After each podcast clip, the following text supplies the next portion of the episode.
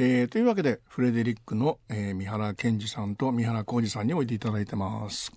よろしくお願いします。よろしくお願いします。3月30日にですね、3枚目のフルアルバムフレデリズム3が発売になりました。はい、はい、でこのアルバムにはですね初回限定版で、去年の2月23日に行われた武道館の、ライブ映像がついておりまして、はい、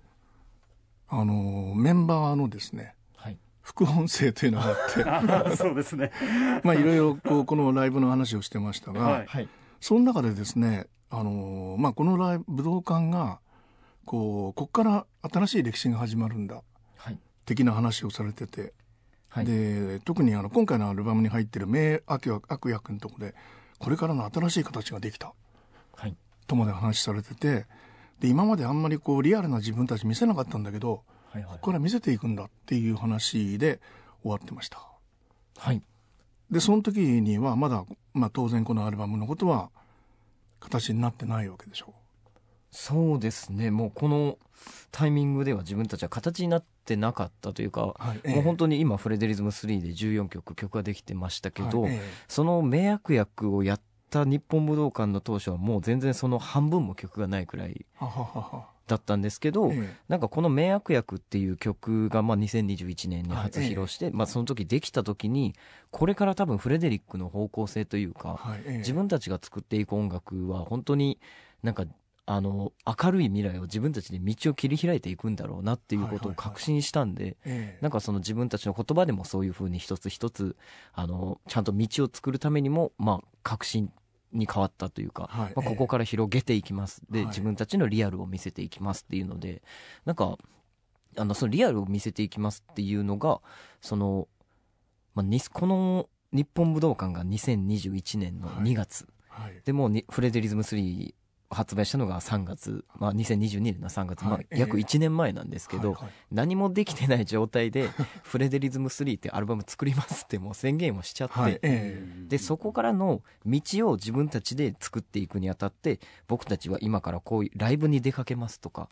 その今からレコーディングをしてきますっていう、普段だったらそのリスナーの皆さんとかがもう見えない世界っていうのまで全部フレデリックは見せていって、そのフレデリズム3の世界観を一緒に体感してもらいたいっていう気持ちで、そういう風になんかリアルを見せていくっていう形をもうやってきましたね。この日本武道館から約1年、自分たちの道をずっと作ってきたっていう風に、コツコツやってきましたね。1曲目のジャンキーはそういう流れの中ではどんな風にできてったんですか？この流れでいくと、この1年間の中で一番最後にできた曲なんですよ、フレデリズム3が。っていうところで本当になんだろうな、もう道としてはもう本当に終盤になってきて、ある程度フレデリズム3のアルバムの形が見えてきた中で、じゃあここから一番必要なのって、そのアルバムにとって大事な曲っていうよりかは、バンドにとって一番今フレデリックっていうバンドとしてこの十何年間やってきたバンドとしての新しい道を切り開く一曲っていうのが欲しくて、そこから本当に制作からもう0から1の段階から結構話し合って作った楽曲になります。もうそういうこれはどういう曲なのかっていうことをお互いが分かり合いながらこれを作ったんだ。そうですね。フルアルバムってなった時の1曲目ってすごく大事ですし、でもそれがこの先ほど健二が話してくれた武道館からの1年間があって、一番最後にメンバーの中でもいろんな考えがあって、その中でもこういった楽曲を出すっていうのも一つの決意かなとは思って、だからすごくいい始まりの曲になりましたね。はい、これはジャンキーって言葉から作ってたんですか？そうですね、もともとワードとしても僕たちフレデリックが活動していってる中でも、よく中毒性っていう言葉を使っていただくことが多くて、ループ感強いですもんね。そうですねその中毒性っていう言葉自体に対して毒って言葉はついてるんですけど、すごくやっぱ愛着が湧いてくるものでもあって、で何度も聞くっていうのも一つの愛だなと思っていて、でその中でやっぱり自分たちも音楽っていう没頭できるもの、ジャンキーになれるものっていうか、そういうものがあったおかげで、実際に武道館公演もできたし、アリーナ公演っていうのとか、今普段ライブハウスで近くお客さんとこう音楽を通してコミュニケーションを取れてるなとは思っていて、はい、やっぱりそういうこう人生の中で音楽以外でもいろんな方の中で没頭できるものが仕事だったりとか、はい、スポーツ選手だとその、テニスだったりサッカーだったりとか、はい、やっぱそういったものを見つけることって本当にすごく魅力的だなって思ったんですよ、はい、でもその最中こう情報も多く、はい、こう没頭できるものも多いけど逆に選択肢が多すぎて難しくなってきてるなとも、はいはい、こう自分も音楽作る上でも感じてるんですけど、はい、なんかそういったことに対してあなたにとって本当に夢中になれるものって何ですかっていうメッセージを、はい、こう問いかけるのってすごく重要かもなっていうのを思って、はい、そこから楽曲を作ってきました。なるほどね。永久に厄介なジャンキーで結構ですっていうふうにね、はい、そうですね短命なジャンキーじゃないんだよ俺たちがみたいな自分たちの意思も乗せてっていう形で、はい、でもそういうそのここからこういうふうに変えていこうみたいなのっていうのは武道館がその契機になったっていうことなんですか？その前からいろんなことを考えて、そろそろそういう形に変えていこうよみたいな話があったりもしてたんですか？でもそれこそやっぱりその武道館公演をやった時って本当にコロナ禍で、はい、なかなかお客さんもこう半分しか入れられないとか、はいはいはい、上限があった中で、はい、やっぱりこう目の前のお客さんと一緒に音楽を通して楽しむっていう行為をずっとこうし続けてきたからこそ、はい、やっぱつながりってものをもっと生々しくというか、はい、なんかそういう部分っていうのを感じていないと、はい、やっぱりこう温度感っていうのがどんどんなくなっていっちゃうんじゃないのかなとは思っていて、はいはいはい、それは僕ら自身のバンドの活動もそうだし、こうやっぱりこうなかなかこう直接見えないパーテーションの中で生活していくというか、はい、ルールがある中で音楽活動をしていくっていうことになってしまうので、はいね、だからこそ本当に温かみのあるというか、温度感のあるっていうものをしっかりやっていきたいなっていうことは多分それぞれが思ってたと思うんですよ、はいはい、っていうのがもうすごく出た1年間だったなと思いますね。やっぱりなんか本当に誰もが予測できない時代に突入してしまったので、はいなんか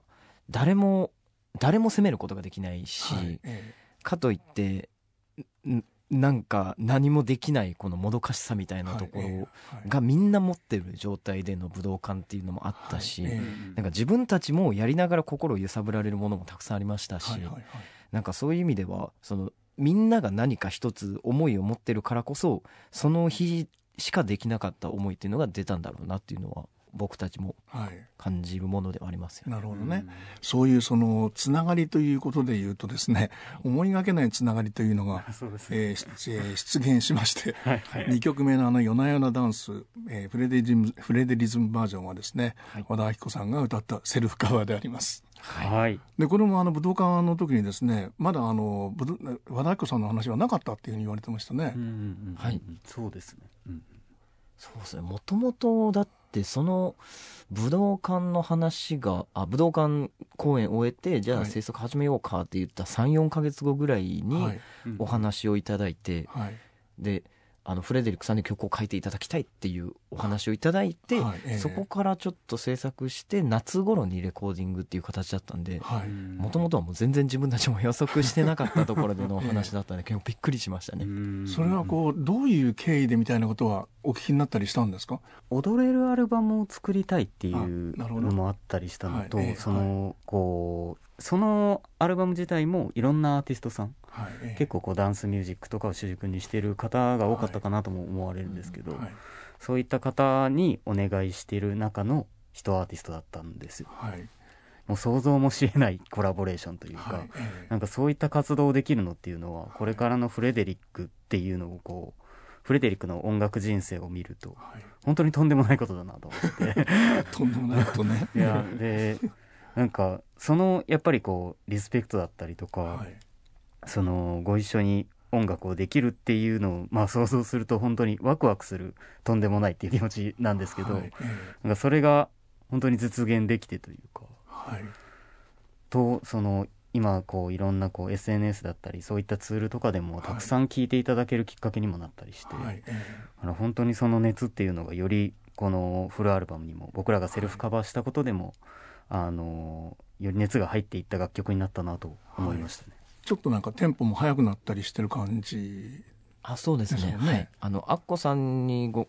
曲提供させていただいた夜な夜なダンスとは、BPM も5を上げたりとか、はい、キーも半音上げたりとかで、その中のアレンジも結構変えたりとか、はい、そのフレデリックっていうバンドとして夜な夜なダンスをやるにあたってこういうアプローチでいこうっていう話で、はい、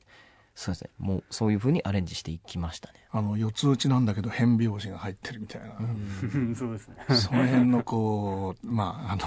一筋縄にいかない感じというんでしょうかね。うん、そのお二人が高校でこう、サークルやってらっしゃる時は、はいはい、それぞれも同じような音楽聴いてたんですか？もともと僕たち、中学校の頃から、コウジが先に音楽を始めて、はい、中学校の時にコウジが音楽を始めて、はい、それに僕が影響されて、コウジが文化祭で演奏してるのを見て、はい、音楽ってなんかその聞くだけじゃなくて、はい、演奏する楽しみもあるんよ。めちゃくちゃ楽しそうやなって。それまで双子でずっと野球したりとか、はい、サッカーしたりとか陸上したりとか2人で遊んでること多かったんですけど、はいはい、なんかその音楽っていうのをコウジが先に始めたことですごい僕が楽しそうやなっていうの悔しいなみたいな感じで影響されてで高校から始めたで、そこから僕が後追いで始めたっていうところもあって、はい、工事はもうすごい聴く音楽とかも洋楽がすごい多かったりとか、はいはいはい、やっぱりその楽器のアプローチだったりとか、はい、楽曲っていう全体を通しての、はい、なんかその曲の良さとかその雰囲気だったりとか、はい、その音作りの良さみたいなところにすごい焦点合ってる感じがして好きだなっていうのもあったんですけど、はい、僕は結構やっぱ歌っていうところにすごい、はい、なんか衝動も行ってやっぱ J-POP がすごい好きで、はい、なんかそこはやっぱ、テレビでよく見る J-POP のアーティストっていうところに自分がすごい近いというか、はいはいはい、一番なんかイメージしやすくて歌いやすいっていうところで好きだったっていうのはありますね。そういう意味では結構対照的でしたね。はい、あ、なるほどね。もうその頃から曲は作ってたんですか？そうですね、本当にかけらって感じだったんですけど作り始めてはいて、でそうですね、そんなにやっぱり初めは難しかったんですけどなかなかやるたびにどんどんできてきてその楽しみも知っていったって感じでしたね。はい、武道館の映像にですね、冒頭と最後にはい、兄弟が出てくるでしょ。はい、お兄さんと弟みたいな、はい、ああいうこう二人が音楽をっていう感じじゃなかったんですね。あのぐらいの年齢の時はまだ。そうですね、もう本当になんか多分カラオケに行って歌ったりとかはあったんですけど、はい、で親も趣味程度にギターをかき鳴らしたりとかフォークギターをかき鳴らしたりしてるぐらいだったんで、あんまりその楽器に対しての馴染みっていうのはそんなになかったですね。本当に小さい頃は。はい、オドループは最初のアルバム2014年のアルバムに入ってるわけですけど、その時はでももう踊るっていうのは自分たちのこうキーワードにはなってたんです。そうですね、そのメンバー自体がもともと好きな音楽だったりにやっぱり踊るってワードが多いなとは思ったんですよ。そのルーツ的な部分だったりとかでも、はいはいはい、僕もそのダンスミュージックすごく好きで、はい、でも他メンバーはファンクが好きだったりとか、はい、結構そういうリズム的な要素が強いアーティストっていうのに惹かれてるメンバーが多かったので、はい、そういう意味でもう初めの部分からバンドのコンセプトとして踊るっていうワードはすごく自分たちに合ってるんじゃないのかっていうのは思っていて、なのでその頃から使ってましたね。あ、なるほどね。でも武道館の曲をこうずっと見ててですね、これはいつ頃のアルバムに入ってるんだろうと思ったりもしたら、2011年のなんか自主制作の時のフシダラフラミンゴっていうのは自主制作の時の曲なんでしょう。そうですね、そうですね。でそのタイトルが面白くてですね、なんだっけ、死んだような目をしてありがとうございます。スパム生活とか死んだ魚のような目をした魚のような生き方はしない。そうですね、すごい10年前のすごい昔のありがとうございます。いや珍しいタイトルだなと思ったんでその頃はどんなこと考えてたんだろうと思ったんですね。そうですね、やっぱり音楽を始めたてだったので、タイトルの通りなんですけど、はい、絶対に人と違うことをやってやろうと思ってましたね。みんながつけなさそうなタイトルだったり音楽だったりっていうのにすごい惹かれていて、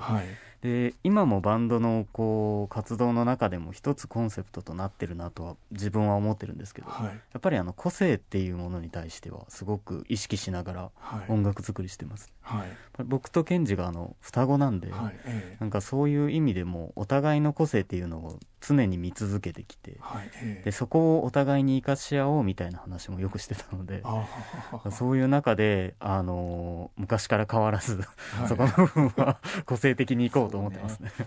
そのまあ兄弟がね、はい、バンドを組んでるデュエット、まあ、ユニットを組んでるっていうケースは、まあ、洋楽結構あるでしょ、はい、でも双子の兄弟っていうのは洋楽の中でもないあんま少ないですし、はいはい、日本では思い当たらないですよね。兄弟はよく聞くんですけど確かに双子はそんなに聞かないですね、うんでも小路さん今言われた個性がちゃんとはっきり違うんでしょう。そうですね。やっぱりその学生の頃とかはケンジの方がやっぱ前に立つ人間だったなって僕はすごい思っていて、スポーツマンシップというか、はいはいはい、運動するのも何やっても僕よりできましたし、だから逆に僕は音楽とかそういった芸術方面の方を伸ばそうって思いましたし、そこでなるほどね。でもそこの2人が一緒に手を組んだらどうなっていくのかっていうことはすごい、はい、やっぱこのバンドで表現できてるかなと思ってます、はいはい、やっぱり違いますか、個性はかなり。そうですね、自分がクリエイティブというか何かを作ることがあんまりできない人なんですよ。絵を描いたりとか物を作ったりっていうことが本当に苦手で、まあ浩二さん絵も描きますもんね。そうなんですね。それに比べて浩二がすごい絵も描けるし、今バンドのグッズとかも手掛けたりとかもしてるし、はい、ジャケットを手掛けたりとかもするんで、はい、そういうのを見てたら同じ家に生まれたよなって生まれたはずやのにここまで違うかっていうくらいやっぱりなんか全然違うなっていうのは思いますね。だからこそなんか工事は0から1を作るのがすごい得意だし、はい、それができる人だなって思うのと同時に、はい、それを1から100にも1000にも広げるのは自分の役目だなとも思えるようになったんで、はい、なんかそういう意味ではなんか違うことがすごい個性になっていいなって思えるようになりましたね、はい、昔はやっぱ嫉妬はしてましたけど、ね、あ、嫉妬してたんだ。そうですね、やっぱ昔はすごいなって思ってそうなんで俺にこれがないんやろうとかは思ってましたね、やっぱ曲作ったりとかもしたりしてたんで、はいはいはい、それこそ僕もそうでしたね。なんで自分よりなんであんなにスポーツマンで勝ていいんだろうみたい な、 そうなんですよ、ね、だから本当悔しくて自分が勝てるところを伸ばしていったっていう感じでしたね、なるほどね、でアルバムの中にはですねまあ、ビジョンはこれはもう2019年に出てる曲だったり、はい、で熱帯夜は夜な夜なダンスの流れかなと思ったり、はい、でラベンダーはですねこれはあんまりやってない曲なんじゃないですか。そうですね、バンドっていう形で、まあ、ギターベースドラムがいてっていう中で、はい、フレデリックって結構シンセの音だったりとか、はいまあ、最近でいう歌い手さんだったりボカロ P さんだったりが作るような音像感っていうのにではなんかバンドってそうではないかなとは思うんですけど、その中でもまあ自由にというかバンド自身がサウンド感っていうのにすごく意識を持ってそれぞれがそういった部分を持ってないと生まれなかった楽曲なんじゃないかなと思うぐらい新しい挑戦もできた曲だなと思ってます、はい、ステージでシンセベース弾かれてましたもんね。あ、そうですね、はい、弾いてます。やっぱりそういうそれぞれ今までやったことのないことを、はい、俺こういうことやろうとしてるんだみたいな話もあったりするんですか。あ、結構やっぱおのおのやっぱ挑戦はしてるなっていうのは、はい、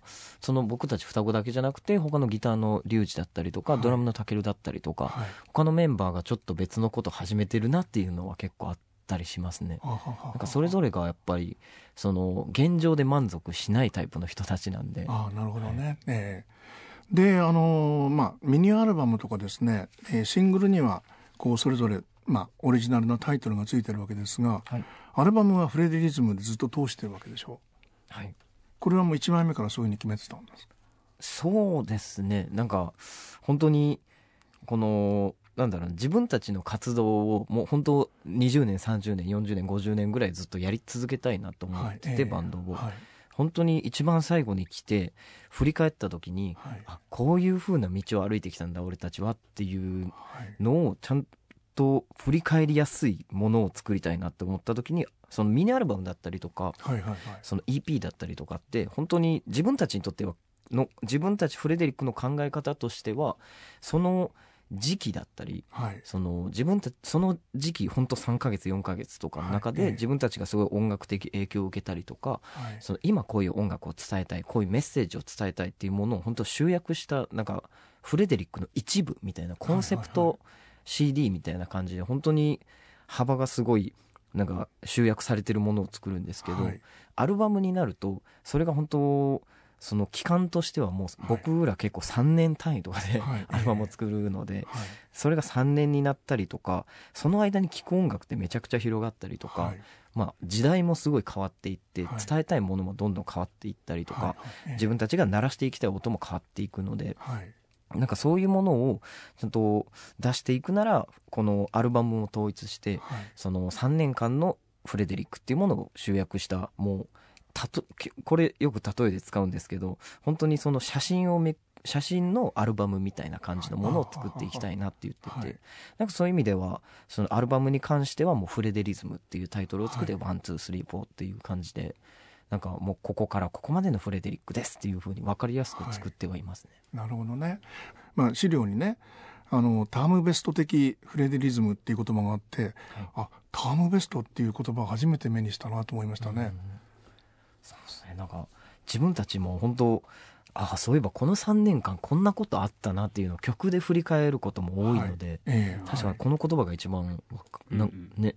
なんか納得がいくというか、はい、単に曲をこう集めたベストアルバムじゃなくて、はい、ある時期の自分たちの活動を集約して収めたベストアルバムなんだっていう感じなんでしょうしね、はい、それがオリジナルだっていう、はい、うんうんうん。で、まあ、アルバムの中にもですね、そういうつながりがこう、まあ、いろいろできてきてるんだなと思わせる曲が7曲目のアンサーでありまして、はい、須田慶奈さん、ボカロ P、はいはい、これはどういう経緯だったんですか。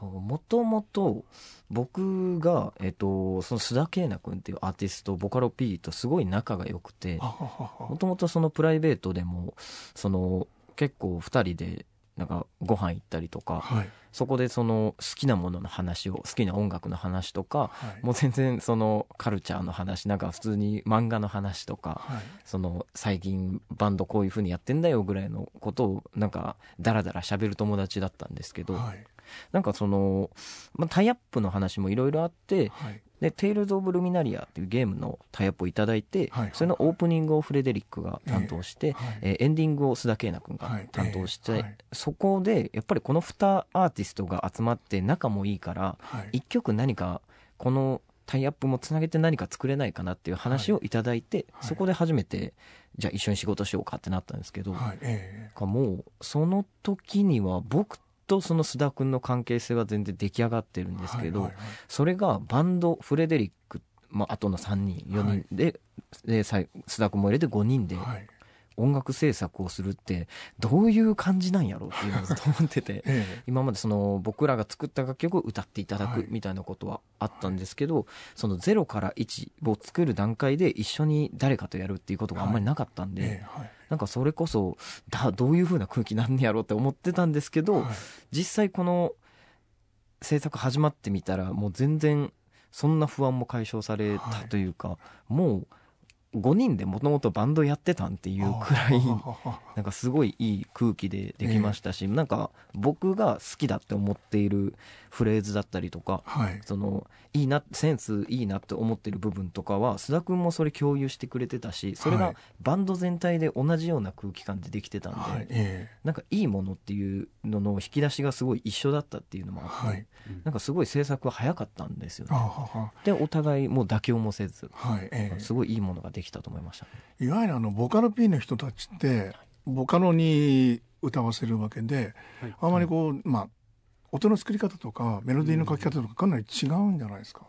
でもそうですね、本当に一緒に作った時に驚きもありました、はい、やっぱりバンドで作るのとやっぱ一人でボカロ P として作るのって全然感じ方も違うし、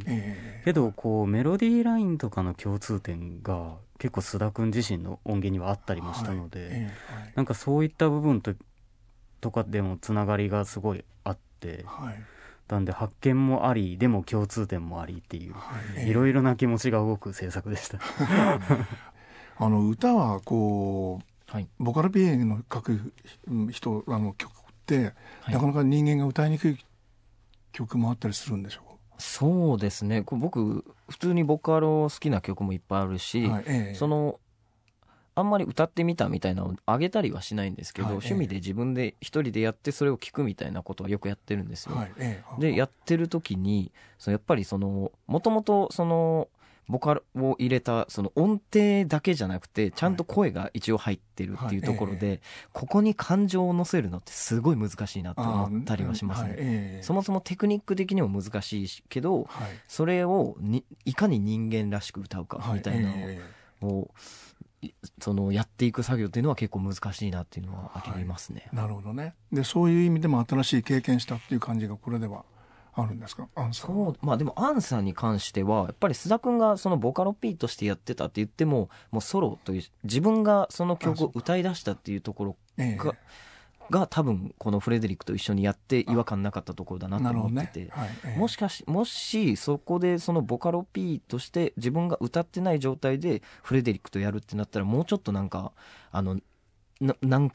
回かあったんだろうなっていうのは思いますね。やっぱり須田君の歌っていうのは結構歌心もめちゃくちゃありますし、本当にこの人ボカロ P でやってたのかっていうくらい、もうシンガーソングライターとして出来上がってる方なので、なんかそこは本当にすごいなっていうのは、自分もボーカリストとしてやっぱりなんかボカロ P というかシンガーソングライターの人とか、楽曲全体をまとめられてる方とか作曲者の人って結構楽曲を全体で見るんで、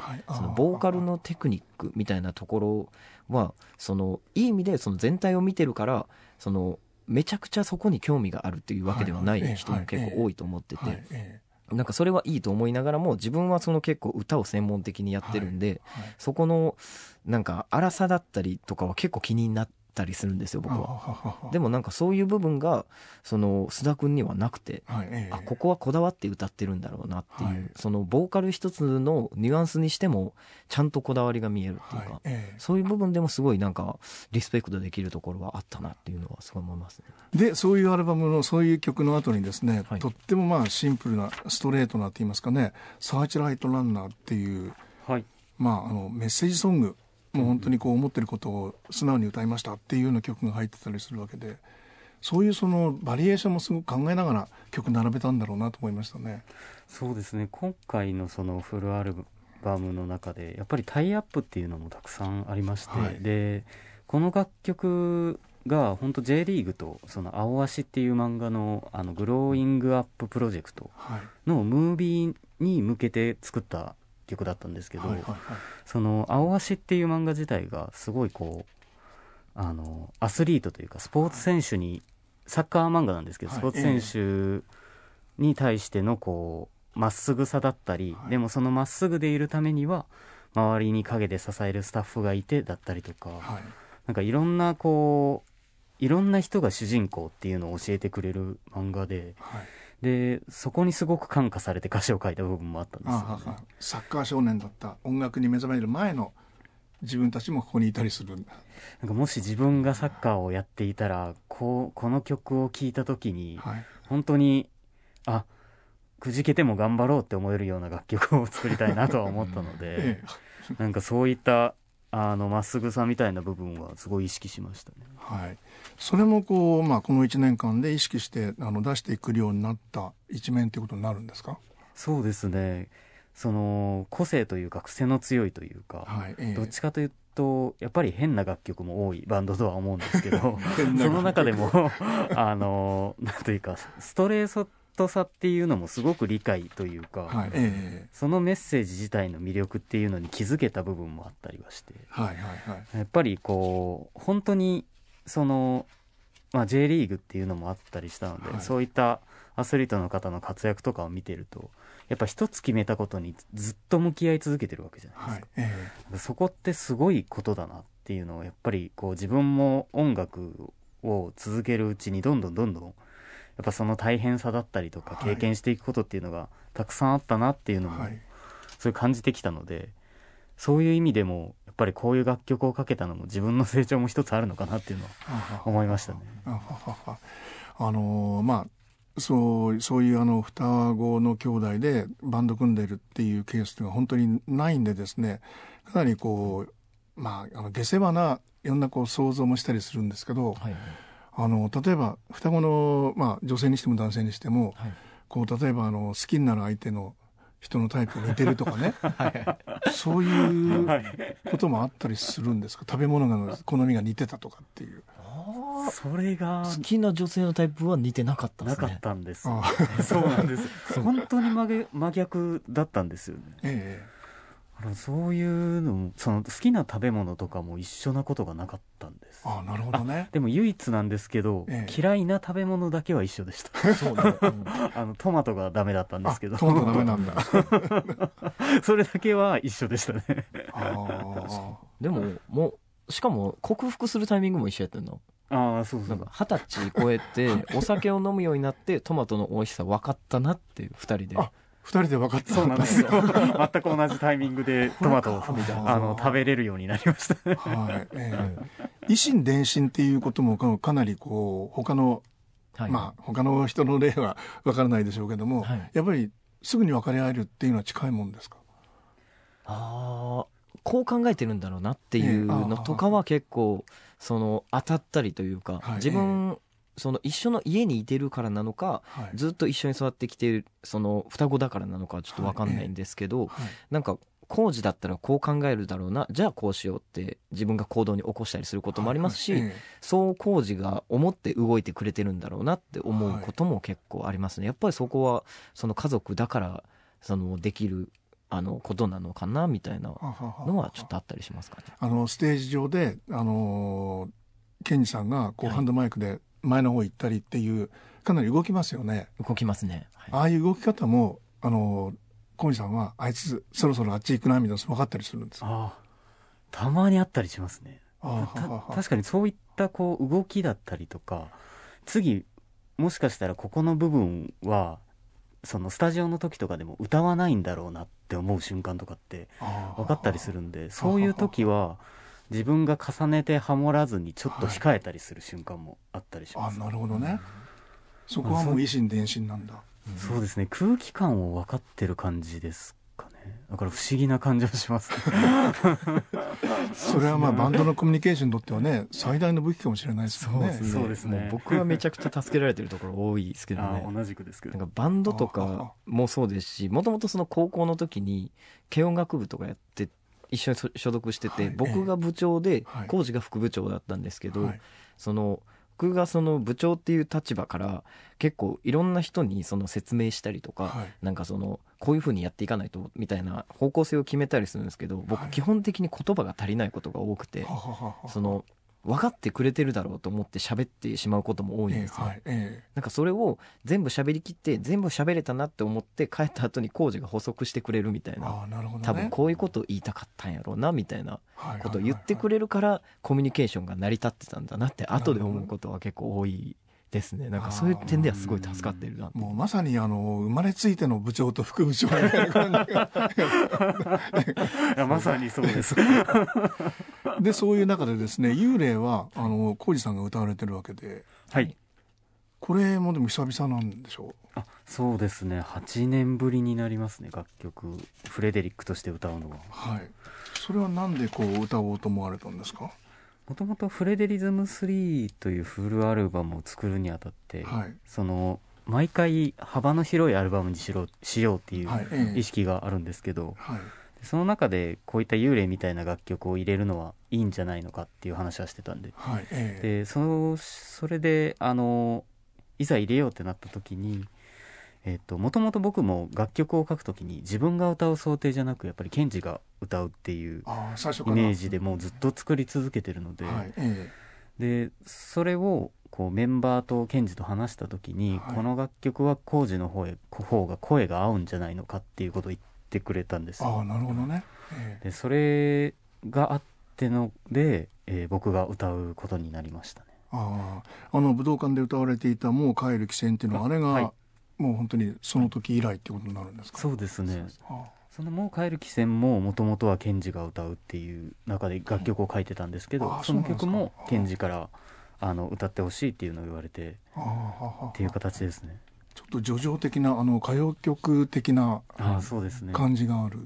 そうですね。なんかそのフレデリックの曲を僕はずっと歌ってきてるわけで、はい、そのまあ、何十曲、その世に出てない曲も含めると何百曲ぐらいも歌ってきてる中で。そんなにあるんだ。ありますね。そうです実はそういう中でそのなんか自分が歌ってデモを作ってきて、そのいろんな歌い方だったり、そのこのメッセージに対してどういう歌を歌っていこうかっていうことを考えたりとかして、はい、そのデモを取ってくるんですけど、どうしてもなんか足りない曲っていうのが生まれてくるんですよ。はい、なんかそれがその歌い方なのか、その自分の実力不足なのか、そのなんかそもそもなのかみたいなところを追求した時に、はい、そもそも俺の声じゃなくて浩二の声で完成する曲なんだっていう風な答えにたどり着いた時に、この曲を歌ってもらいたいっていう話をするんですね。なんかやっぱりそういう過程があるんだ。ありますね。だから、なんかこうパッと聞いて思ったっていうよりかは、もう自分で本当にそこまでなんか作ってみて、はいはいはい、で作ってみた結果、あ、やっぱり浩二の声で正解が出るんだこの曲はみたいな、この曲に対しての正解は浩二の声なんだっていうところにたどり着いた時に、はいはいはい、自分も後悔がないですし、だからこれを全部歌い切ったからもう浩二にあとは託そうっていうので、でやっぱりこの曲が上がってきた時に、あ、やっぱこれでよかったなっていうのもすごい思いましたし、はい、なるほどね。ケンジさんが声を張った時のこうある切なさみたいなものあるでしょ、はい、それはやっぱこういう曲では俺じゃない方がいいっていう要素にもなるんだ。そうですね。なんか切ないっていう感情は出るんですけど、はい、なんか浩二の声って結構その風景が見えるというか、あ、確かにその開放的なメロディーの中に、その何かを思い浮かべさせる、はい、それがその人によっては鳩場だったりとか、その夕焼けだったりとか、その山の空気だったりとか、そういうところを何かをこう連想させてくれる歌声だなと思ってて、はい、なるほどね。なんかそこは自分にはないところだなっていうのは、そう歌い方で変わるもんじゃないっていうのもあるので、なんかそこの魅力があるよな浩二はっていうのはすごい思いますね。っていう話をされて歌うようになった。そうですね。僕自身もやっぱり楽曲を作る中で、そのケンジの声っていうのを信じてというか、その、はい、やっぱりバンドの顔として、はい、一番こう聞こえる音としてというか、なんかそういった部分に対してすごく向き合い続けてきて、はい、でかつやっぱり先頭に立つならケンジだろうっていう意識もその幼い頃から持っていた部分もあったんですけど、はい、そういう中でやっぱり改めて自分の声っていうのを認めてもらえる、ボーカリストとして認めてもらえるっていうのは素直に嬉しかったですね。はい、声質が似てるなと思ったりもすることあるんですか。普段の話し声だったりとか、それぞれで歌ってる時はそんなに似てないなとは思うんですけど、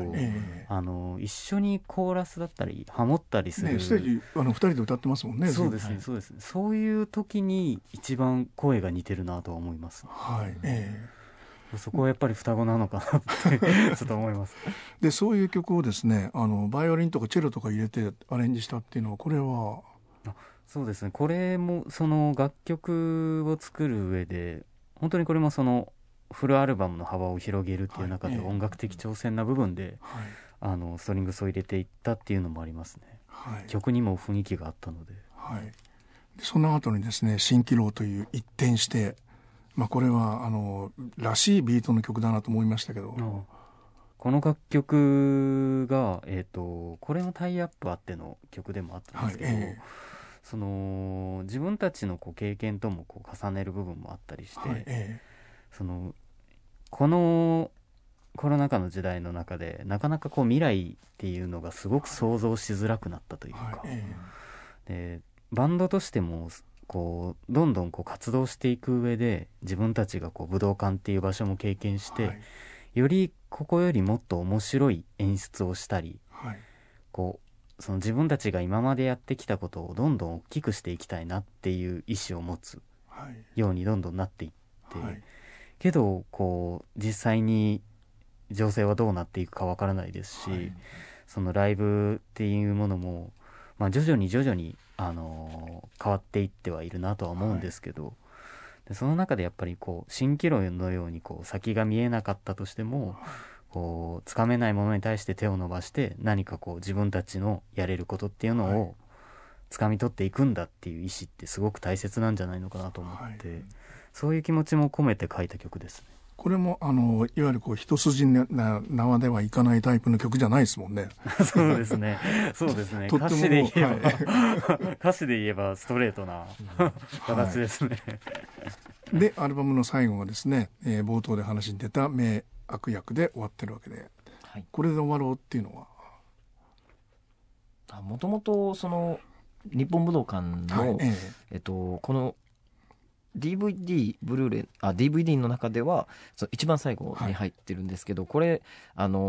全編通して本編の武道館公演があって、はい、その後アンコールがあって、はい、アンコール終わってからもう一回ムービーを流して、はいね、また出てきたってダブルアンコール的なその誰もアンコールを求めていない部分で急にメンバーが出てきて、映像入れてメンバー出てきてこれからのフレデリック見せて終わるっていうところ、はいでそれまで僕その日本武道館の MC で思い出を大事にしてほしいっていう話をしてたんですよ、はいはい、でっていうのはもともと日本武道館ってやっぱりそのミュージシャンの憧れの地っていうので、はい、フレデリックもすごい絶対に立ちたい夢の場所っていうのもあって、はい、それをずっと話してきてたんですよやっぱり、はい、お客さんに、はい、そういう話をしてきてたっていうのもあってそれを夢を話してたその場所に来たってって言ったらその夢を話してた時のお客さんって結構やっぱそこを思い返してくれる人が多くて、はい、でもなんかある意味そこの思い出に浸ってたらバンドの日本武道館公演夢が叶いましたがゴールになってしまうなと思ってて、なんか僕としては日本武道館っていう場所ではやりたかったけど、はい、そこも夢なんですよ、はいはいはいはい、もっともっとやりたいことあるし、はいバンドはまだまだ続いていくし、はい、なんかそういう気持ちでなんか応援してくれてた人の気持ちとしては一つ完結はするけどまだまだ俺たちやりたいことあるんだよ、はい、でもこの思いをちゃんと伝えるには言葉だけじゃなくてちゃんと曲として何かを伝えていきたいなって思ってたんですよ、はい、一番初め、はい、でそれをライブの中で見せていくのはどうしたらいいんだろうっていうのを思ってた時にこの名悪役っていう曲ができて、はいで浩二がデモ曲持ってきて、はい、思い出にされるくらいな二度とあなたに歌わないよっていうフレーズがはい、あと冒頭のその部分が出てきて、はいいやこの冒頭でこれ聞かされたら、はいもう追いかけるしかないやろみたいな、はい、ここからのフレデリックすごい楽しみになっちゃうなって思ったんで、ねダブルアンコールというかもうアンコール完全に終わったところで出てきて、はい、このフレーズを歌って終わろうっていうことを決めたんですよね、はい、その時に、なるほどね。で日本武道館では名悪役のいろんな思い出の話をして、はい、最後に思い出にされるくらいなら二度とあなたに歌わないよっていうフレーズを歌って、はいこの思い出とともにフレデリックはまだまだ進んでいきますっていう思いで武道館を終えたんですけど、はい、その気持ちがやっぱりこのフレデリズム3でもあって、はいはい、この14曲って本当に2019年から2022年までのこの3年間のフレデリックを集約したアルバムで、はい、この3年間のうちの2年間ってコロナに入ってから、はい、自分たちがどういう活動をしてきたかっていうのを追いかけてくれてた人もいたし、はい、その間でアッコさんのお話だったりとか、はい、須田君のお話だったりとか、はい、みんなが世間がびっくりするような話が入ってきたりとか、はい、いろんな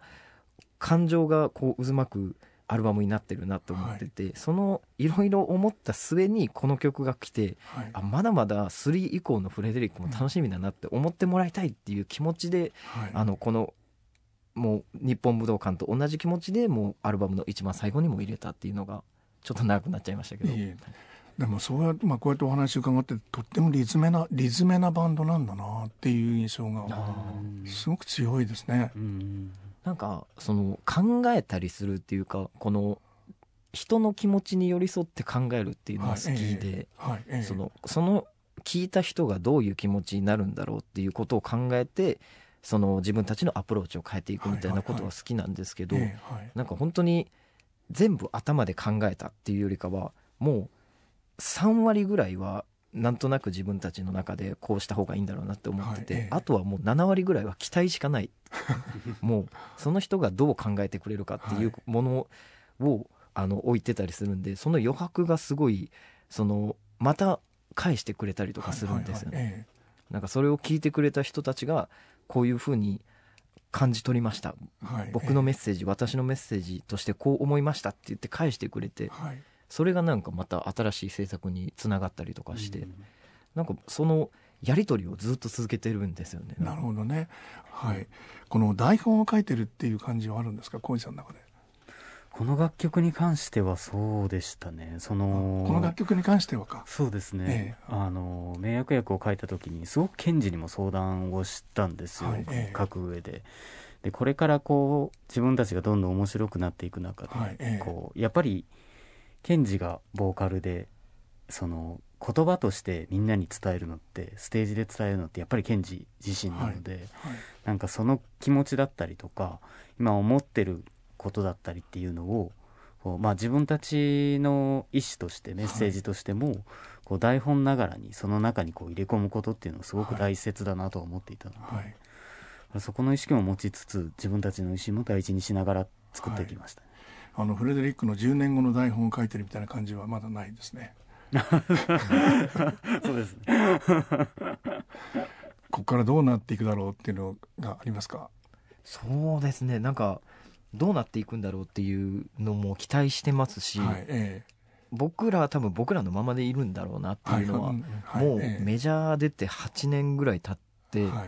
なんか自分たちの色みたいなのをずっと確立してし続けてるなって思うので、なんかそのアッコさんに楽曲提供させてもらった時に、そのラジオだったりテレビだったりとかいろんなところで流していただく機会があったんですけど、その歌声アッコさんの曲だって思ってみんな聞くけど、なんか前奏を聞いたらこれフレデリックじゃねっていう声をすごいいただいたんですよそのどういう曲とかその情報を全く知らない人がそれ聞いて、あれフレデリックアッコさんに曲書いたみたいなのを、なんかそれってそのサウンドを聞いてフレデリックだって思ってもらえたってことだなと思って、